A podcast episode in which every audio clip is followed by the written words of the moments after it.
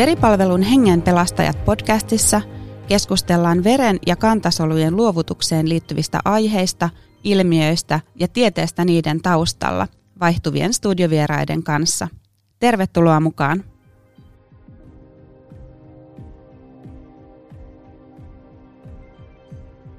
Tervetuloa kuuntelemaan Veripalvelun podcastia. Olen Tuuli Veripalvelun viestinnästä. Tänään meillä on aiheena veriryhmät ja vieraana on laboratorioasiantuntija Anu Korhonen ja erikoislääkäri Susanna Sainio. Tervetuloa. Kiitos. Ja lähdetään liikkeelle ihan peruskysymyksestä. Anu, mitä veriryhmät on? No, veriryhmät on punasolujen pinnalla olevia rakenteita ja niissä esiintyy paljon vaihtelua, kuten missä tahansa muissa perinnöllisissä tekijöissä, kuten esimerkiksi silmien värissä. Ja, ja punasoluthan on veren, veren osa, joka, joka tota, kuljettaa happea ja hiilidioksidia, jonka tota, ansiosta veri saa sen punaisen värinsä. Ja verensiirtojen kannalta tärkeimmät veriryhmät on ABO ja RHD-veriryhmä – Aikaisemmin RHD-veriryhmästä käytettiin reesustekijä nimeä, mutta sitä ei enää käytetä. Ja, ja puhutaan A, B, AB tai O positiivisesta tai negatiivisesta verestä tai veriryhmästä. Eli näitä ABO- ja RHD-veriryhmien yhdistelmiä on yhteensä kahdeksan ja yleiskielessä kun puhutaan näistä yhdistelmistä, niin puhutaan veriryhmästä. Ja nämä ABO- ja RHD-veriryhmät huomioidaan aina verensiirroissa. Ja sen lisäksi on, näiden lisäksi on olemassa myös muita veriryhmiä, eli näitä punasolun pinnalla olevia rakenteita, ja ne huomioidaan vaan sitten tarvittaessa. Kiitos Anu. Minkä takia nämä ABO-veriryhmät on niin tärkeitä verensiirroissa? Joo, voisin ensin kertoa vähän tarkemmin, että mitä, mitä ne itse asiassa on ja miten niitä tutkitaan. Eli A-veriryhmässä punasolujen pinnalla on A-tekijää, B-veriryhmässä B-tekijää ja AB-ryhmässä näitä molempia eli A ja B, ja sitten O-veriryhmällä puuttuu sekä A- että B-tekijät. Ja tämän lisäksi ABO-veriryhmään kuuluu luonnolliset vasta-aineet, anti-A ja anti-B, siten että plasmassa on aina vasta-aineita itseltä puuttuvaa tekijää kohtaan, esimerkiksi A-veriryhmällä on, on B-ryhmän anti-B-vasta-aineita ja B-ryhmä olevalla henkilöllä on anti-A-vasta-aineitä. Ja sitten O-veriryhmällä on vasta-aineita näitä molempia, eli anti-A ja anti-B-tä, B-tä näitä veriryhmiä vastaan. Ja sitten taas AB-veriryhmällä ei ole vasta-aineita ollenkaan – ja tästä syystä aboveriryhmä tulee aina ottaa huomioon verensiirrossa, koska jos esimerkiksi A-ryhmää olevalle potilaalle siirretään B-veriryhmän verta, nämä hänen anti-B-vasta-aineet voi aiheuttaa niiden B-veriryhmän punasolujen hajoamisen ja vakavan verensiirtoreaktion. Ja kiireellisiä tilanteita, missä oman veriryhmän mukaisia punasoluja ei ole saatavilla, niin on sitten olemassa omat ohjeensa, että miten, miten verta silloin näissä tilanteissa siirretään. Joo, ja näihin me perehdytäänkin vähän myöhemmin lisää näihin niin kutsuttuihin tai hätävereen ja hätätilanteisiin. Mutta sitä ennen Susanna, näiden ABO-veriryhmien lisäksi puhutaan tosiaan paljon näistä RHD-veriryhmätekijöistä. Mitä merkitystä niillä on? No toisin kuin ABO-veriryhmään, niin RHD-veriryhmään ei liity luonnollisia vastaineita, vaan ne vastaineet muodostuu aina verensiirtojen tai raskauksien ja erityisesti synnytyksien seurauksena. RHD-veriryhmä on hyvin immunogeeninen Tämä tarkoittaa sitä, että RHD-negatiivinen henkilö muodostaa suurella todennäköisyydellä anti-D-vastaineen, jos hänelle siirretään RHD-positiivista verta.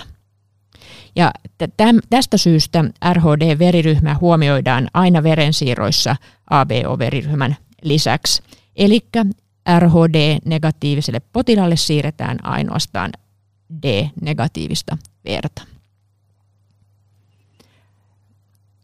Erityisen haitallista anti-D-vastainen muodostuminen on RHD-negatiivisille naisille, joilla tulevissa raskauksissa – tämä anti-D-vastaine aiheuttaa, voi aiheuttaa vakavan sikiön ja vastasyntyneen hemolyyttisen taudin. Mikä tällainen vastasyntyneen hemolyyttinen tauti on?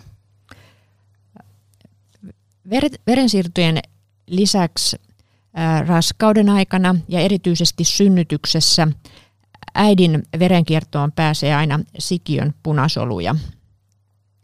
Ja jos äiti, äidin elimistö tunnistaa vieraaksi sikiön isältään perimän veriryhmän, joka äidiltä siis itseltään puuttuu, niin äiti voi muodostaa vastaineita näitä veriryhmätekijöitä kohtaan. Ja seuraavassa raskaudessa, jos siki on perinnyt sen saman veriryhmätekijän isältään, niin se äidin vastaine pääsee istukan läpi ja tarttuu verenkierrossa sikiön punasolujen pintaan ja johtaa niiden ennenaikaiseen hajoamiseen ja kaikkein vaikeimmissa tapauksissa sikiön anemiaan ja jopa sikiön kuolemaan. Ja tämän takia näillä toimintatavoilla, eli sillä, että RHD-negatiivisille henkilöille siirretään vain RHD-negatiivista verta ja että kaikkien RHD-negatiivisten äitien raskaudet ja synnytykset suojataan anti-D-immunoglobuliinilla silloin, kun sikiö tai vastasyntynyt on RHD-positiivinen, niin on kyetty estämään anti-D-vasta-aineen muodostuminen ja nykyään sikiön ja vastasyntyneen hemolyyttinen tauti on hyvin, hyvin harvinainen.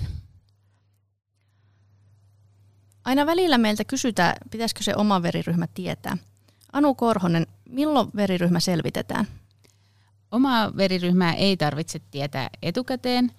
Jos sitten on menossa vaikka toimenpiteeseen, missä verta saatetaan tarvia, niin veriryhmä tutkitaan aina siellä sairaalassa etukäteen. Ja jos, jos tarvitsee verensiirtoja ja sitten se tutkitaan myös neuvolassa silloin alkuraskaudesta. Hyvä. Ja jos joku nyt tätä podcastia kuunnellessaan innostuu ja haluaa joka tapauksessa selvittää oman veriryhmänsä, miten sen saisi tietää? Esimerkiksi luovuttamalla verta.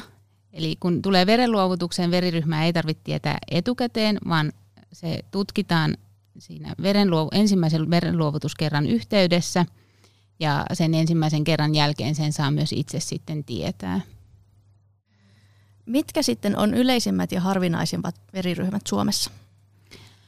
Yleisin veriryhmä on A-veriryhmä, sitä on noin 44 prosenttia suomalaisista. Sen jälkeen O, B ja AB-ryhmät.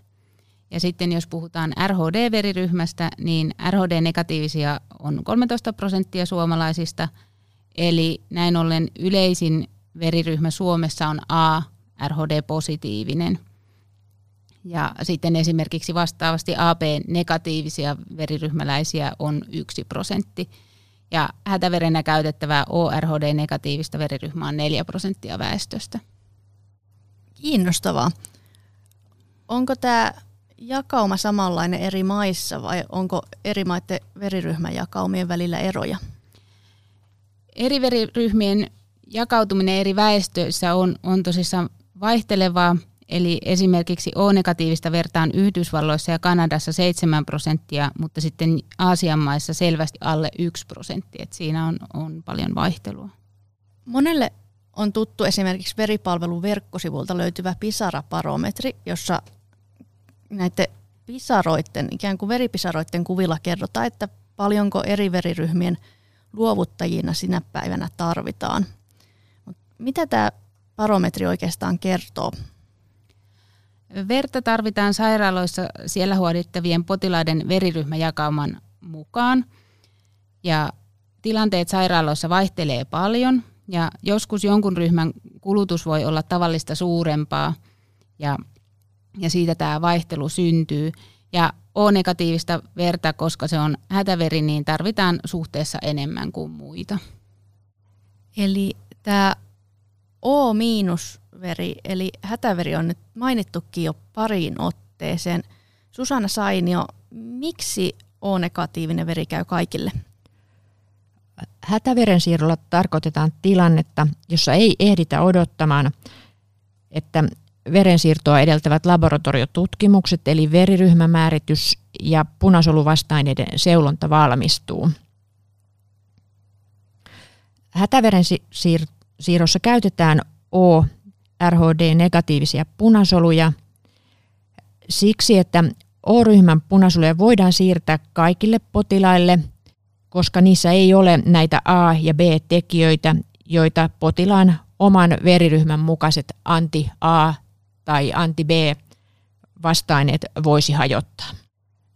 RHD-negatiiviset punasolut eivät myöskään johda sitten myöhemmin anti-D-vastaineen muodostumiseen, jos potilaan sitten jälkikäteen todettaisikin olevan RHD-negatiivinen. Mutta jos ollaan ihan tarkkoja, niin O-negatiivinen veri ei käy ihan kaikille. Niissä harvinaisissa tilanteissa, missä potilaalla on jo ennen hätäverensiirtoa kehittynyt joku muu vastaine kuin anti-D-vastaine, ei hätäverikään välttämättä ole sopiva. Tämän takia hätäverensiirtoon liittyy pieni verensiirtoreaktion riski, eikä hätäverensiirtoja koskaan anneta muuta kuin ihan henkeä uhkaavissa tilanteissa. Eli pääsääntöisesti ihmisille annetaan verensiirtoja niistä veriryhmistä, joita heillä itsellään on. Eli pähkinänkuoressa O-negatiiviset luovuttajat on erityisen tärkeitä. Kyllä, O-negatiiviset luovuttajat on tärkeitä, mutta ensiksi siitä syystä, että O-negatiivisille potilaalle ei voi siirtää muuta veriryhmää olevaa verta. Ja toiseksi se, että O-negatiivisia punasoluvalmisteita käytetään juuri hätäverensiirtoihin. O-negatiivisia luovuttajia on kuitenkin rajallinen määrä ja tämän vuoksi on erittäin tärkeää, että kaikissa ei-kiireellisissä verensiirroissa pyritään ensisijaisesti siirtämään potilaan omaa veriryhmää olevia punasoluvalmisteita. Palataksemme takaisin tähän pisaraparometriin, siellä on myös sellaisia veriryhmiä, jotka on usein täynnä. Esimerkiksi tämä harvinainen veriryhmä AP ja sitten toisaalta yleisin A. Tarvitaanko luovuttajia niistä veriryhmistä, joiden pisara, pisarat on monesti täynnä siinä parometrissa? Kyllä tarvitaan. Tarvitaan juuri sinun veriryhmäsi oleville potilaille. Mutta verentarve sairaaloissa vaihtelee paljon ja tämän, tämän takia kannattaa seurata tilannetta ja varata aika verenluovutukseen juuri silloin, kun omasta veriryhmästä on pulaa. A-positiivinen veriryhmä on yleisin ja tämän takia A-positiivisia potilaitakin on eniten ja sitä verta kuluu paljon. Sitten näiden ABO-veriryhmien lisäksi verestä voidaan löytää erilaisia muitakin veriryhmätekijöitä. Milloin niihin pitää kiinnittää huomiota, Anu Korhonen? Muut veriryhmät huomioidaan silloin, kun potilaalla todetaan verensiirtoa edeltävissä tutkimuksissa vasta-aine tai kyseistä veriryhmää kohtaan. Tämä vasta-aine on voinut muodostua verensiirron tai raskauden seurauksena ja tulee yleensä näkyviin tutkimuksissa noin kuukauden kuluttua tästä verensiirrosta.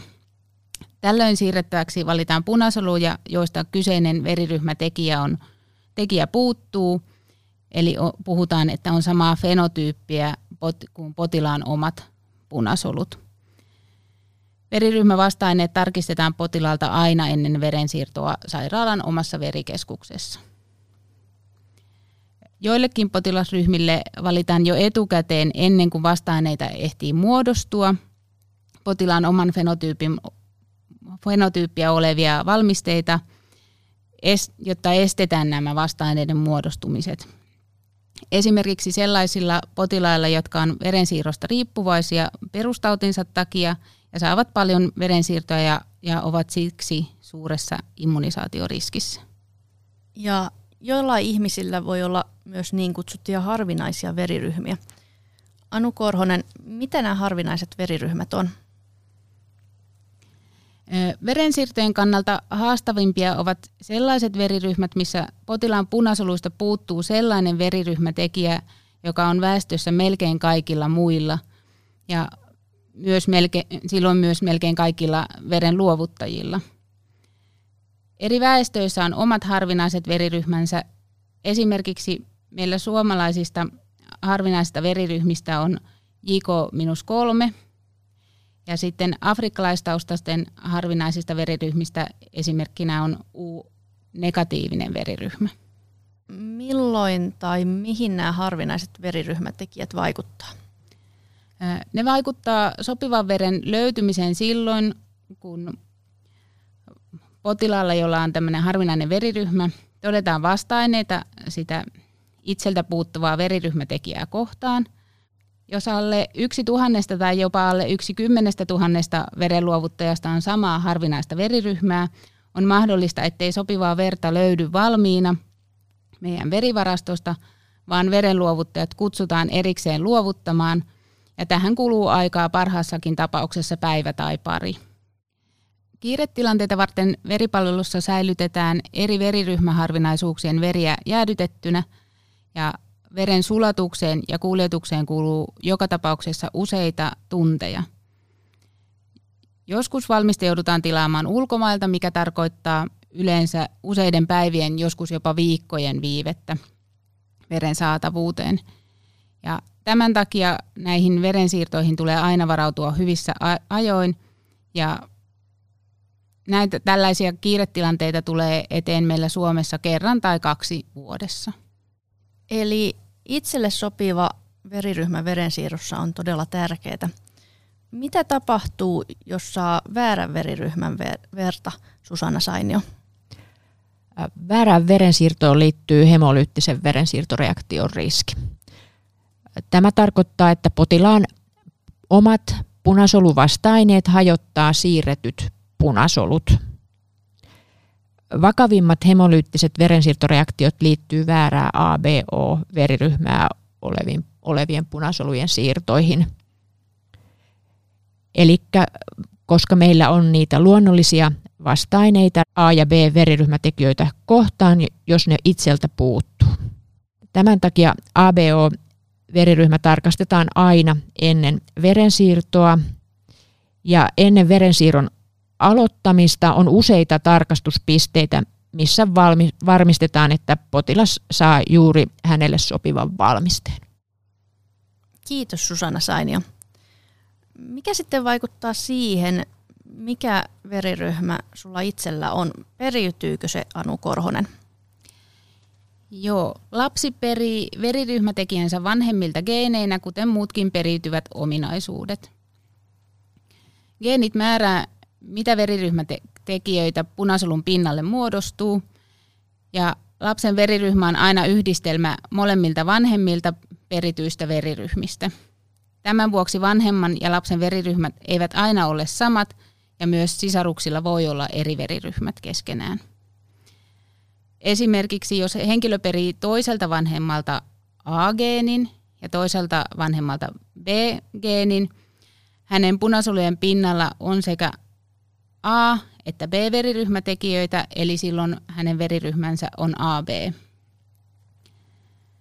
Veriryhmän periytymisessä on myös huomioitava, että O-veriryhmä on niin sanottu peittyvä ominaisuus, eli jos henkilö perii toiselta vanhemmaltaan A-veriryhmän geenin ja toiselta O-veriryhmän geenin, hänen veriryhmänsä on A. Hänellä siis on sekä A- että O-geenit, mutta veriryhmän ryhmänä näkyy A. Ja hänen lapselleen sitten voi periytyä näistä geeneistä joko A tai O. Ja jotta veriryhmäksi tulisi O, niin henkilön täytyy periä monemmilta vanhemmiltaan tämä O-geeni. Sitten aina välillä kuulee väitteitä siitä, miten jollain veriryhmällä olisi jotain vaikutuksia terveyteen ja hyvinvointiin – Mutta voitaisiin tässä lopuksi vähän katsoa, että mitä tästä oikeastaan tiedetään ja tukeeko tutkimustieto tällaisia väitteitä. Susanna Sainio, kysytään ensin, vaikuttaako veriryhmän alttiuteen saada jotain sairauksia, esimerkiksi koronaa?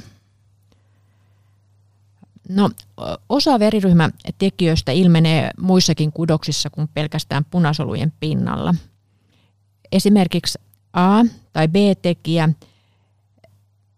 niin veriryhmästä riippuen sitä löytyy myös suoliston limakalvoilta tai verisuonten sisäpinnalta, missä ne vaikuttaa moniin asioihin, kuten esimerkiksi ravintoaineiden imeytymiseen tai veren hyytymiseen.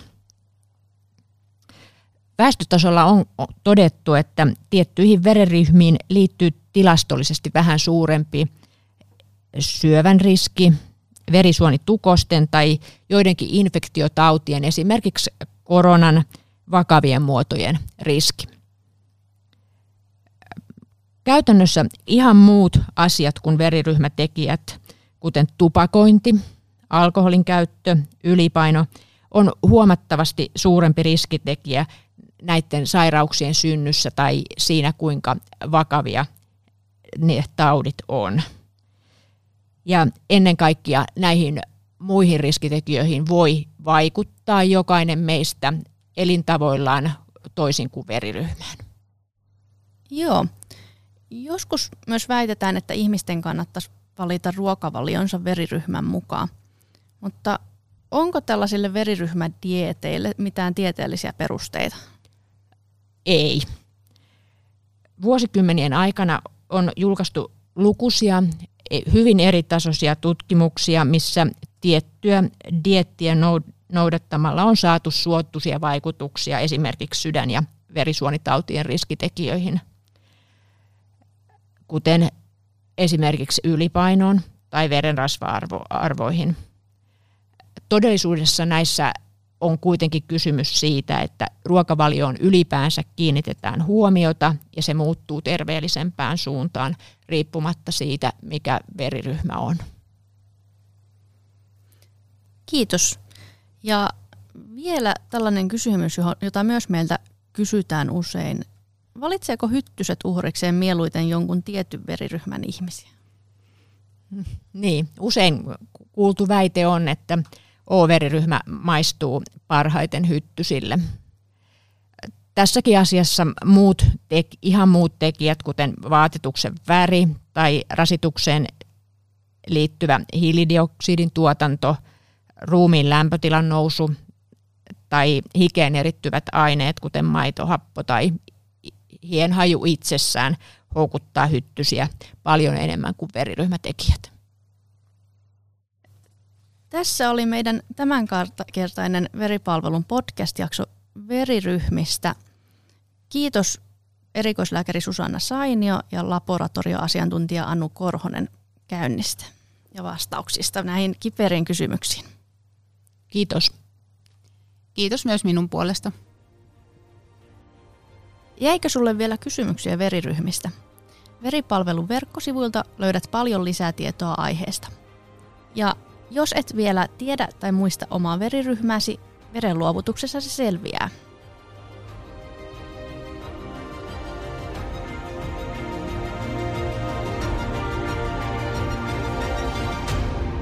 Kiitos kun kuuntelit.